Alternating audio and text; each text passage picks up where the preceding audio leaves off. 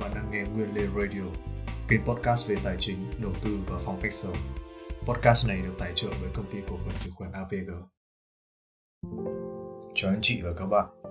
Hôm nay chúng ta sẽ nói đến một chủ đề rất hot trong giới tài chính cũng như công nghệ thời gian qua, là blockchain và đầu tư crypto. Đương nhiên, đã bước chân vào vũ trụ blockchain thì không thể đi hết trong năm phút ngắn ngủi của một tập podcast. Sẽ cần đến cả một series và sự giúp sức của vài người quen là những chuyên gia trong lĩnh vực này để chúng ta mổ xẻ các câu chuyện. Trong phạm vi số podcast hôm nay, mình mượn vụ việc mới đây của Axie Infinity để xoáy vào câu hỏi liệu blockchain có đem đến sự an toàn tuyệt đối như nhiều người yêu công nghệ vẫn nghĩ. Ok, thường từ lúc này chúng ta sẽ làm rõ đối tượng bản luận. Nhưng lần này, mình không đi từ khái niệm blockchain là gì nữa, bởi kiến thức này đã có rất nhiều trên Internet, cũng như mình muốn dành công việc chia sẻ nó lại cho những người có chuyên môn hơn về công nghệ thông tin. À, nhân tiện thì anh bạn mình, tên anh Quân, có một kênh YouTube về công nghệ số. Mọi người có thể tiết kiệm thời gian chọn lọc thông tin trên mạng bằng cách xem các video ngắn tại đây. Mình để link trong phần mô tả podcast. Quay lại chủ đề chính, blockchain đã mở ra một kênh đầu tư hoàn toàn mới cho chúng ta, đó là các tài sản số. Nó bao gồm crypto, tiền kỹ thuật số, token, en ép tê hay các tài sản số khác trong vũ trụ Metaverse. Các bạn thấy đó, mình đưa keyword đầu tư crypto lên title cho nó viral và hấp dẫn thôi. Chứ thực tế thì kênh đầu tư này bao gồm các tài sản số khác nữa. Rồi, trả lời câu hỏi nào. Blockchain có an toàn không? Có, chắc chắn là có, không ai phủ nhận được. Sự an toàn của blockchain đến từ cơ chế ngang hàng và cơ chế đồng thuận. Cho dễ hiểu, thì để can thiệp vào và xóa bỏ, sửa đổi hay đánh trá dữ liệu trong hệ thống blockchain, bạn sẽ cần cùng lúc kiểm soát một lượng điểm nút rất lớn, thường sẽ là năm mươi mốt phần trăm sức mạnh xử lý của cả chuỗi. Với quy mô chuỗi của các nền tảng top đầu thế giới hiện nay, ví dụ Bitcoin hay Ethereum, các cuộc tấn công năm mươi mốt phần trăm này là vô cùng khó, khó đến mức chưa từng xảy ra. Có nhiều tuyên bố về tính khả thi của một cuộc tấn công vào blockchain với sức mạnh của máy tính lượng tử. Tuy nhiên, kịch bản này quá tốn kém và cũng là câu chuyện của tương lai. Nói tóm lại, cho đến hiện tại, bản thân công nghệ blockchain là cực kỳ an toàn. Khoan, dừng lại chút nào. Bạn chắc hẳn đang nhẩm lại trong đầu vô số những vụ tấn công vào tài sản số trong những năm qua mà truyền thông đã đưa tin. Vậy thằng cha này bịp mình à? Không, mình không bịp. Bởi tấn công trực tiếp vào chuỗi blockchain mới khó, còn tấn công vào các tác vụ người dùng thao tác với blockchain thì dễ ẩn và vẫn xảy ra nhan nhản hàng ngày. Đi vào cụ thể nào.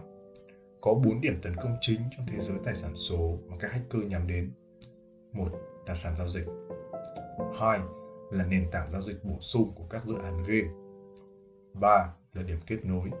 Và bốn là chính bản thân chúng ta, những người giữ tài sản số. Đầu tiên là tấn công vào sàn giao dịch. Đây là điều mọi người hay nhầm lẫn nhất. Sàn giao dịch crypto, token và en ép tê là những hệ thống giao dịch hoàn toàn bình thường. Nó không nằm trong blockchain và cũng không có cơ chế bảo vệ của blockchain.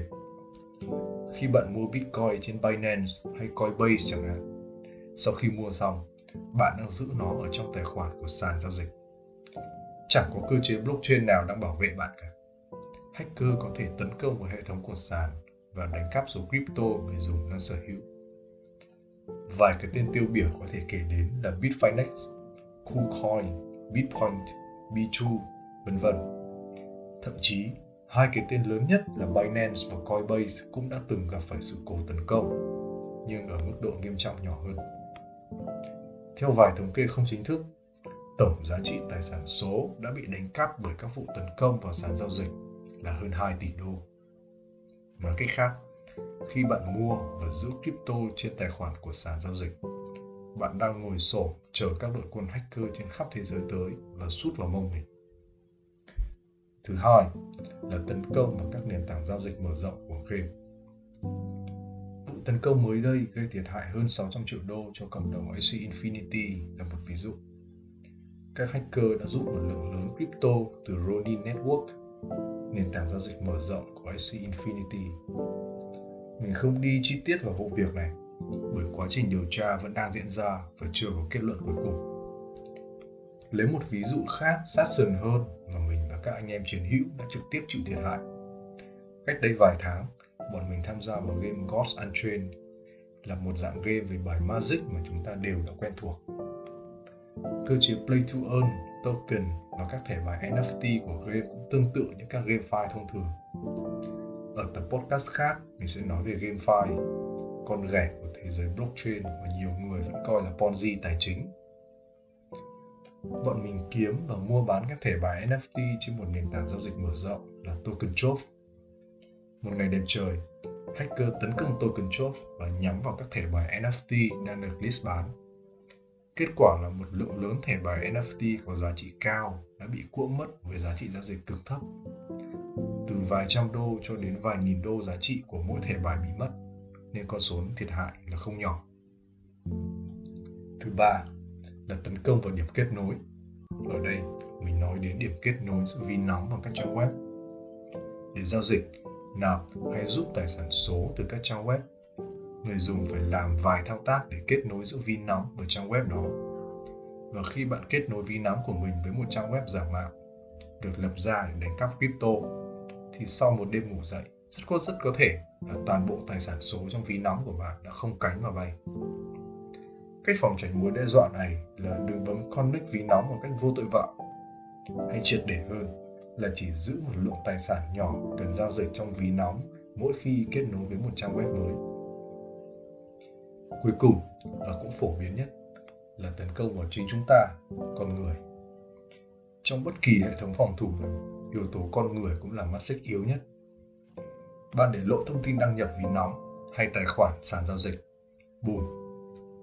Bạn để các dữ liệu cá nhân trong máy tính hay điện thoại lọt vào tay hacker, bùm.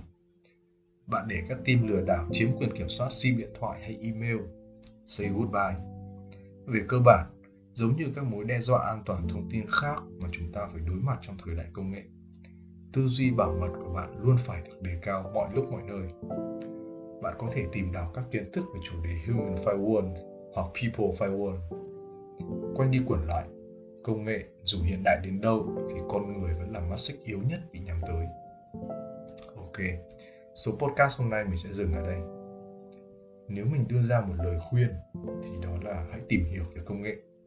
Càng sớm càng tốt, dù bạn có là dân ngoại đạo hay ở các lĩnh vực chuyên môn khác, bởi công nghệ là xu thế sẽ ngày càng tràn ngập trong cuộc sống của chúng ta.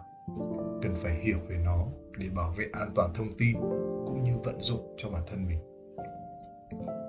Lượng thông tin hôm nay có thể hơi nặng với những bạn mới tìm hiểu về công nghệ blockchain hay thế giới crypto.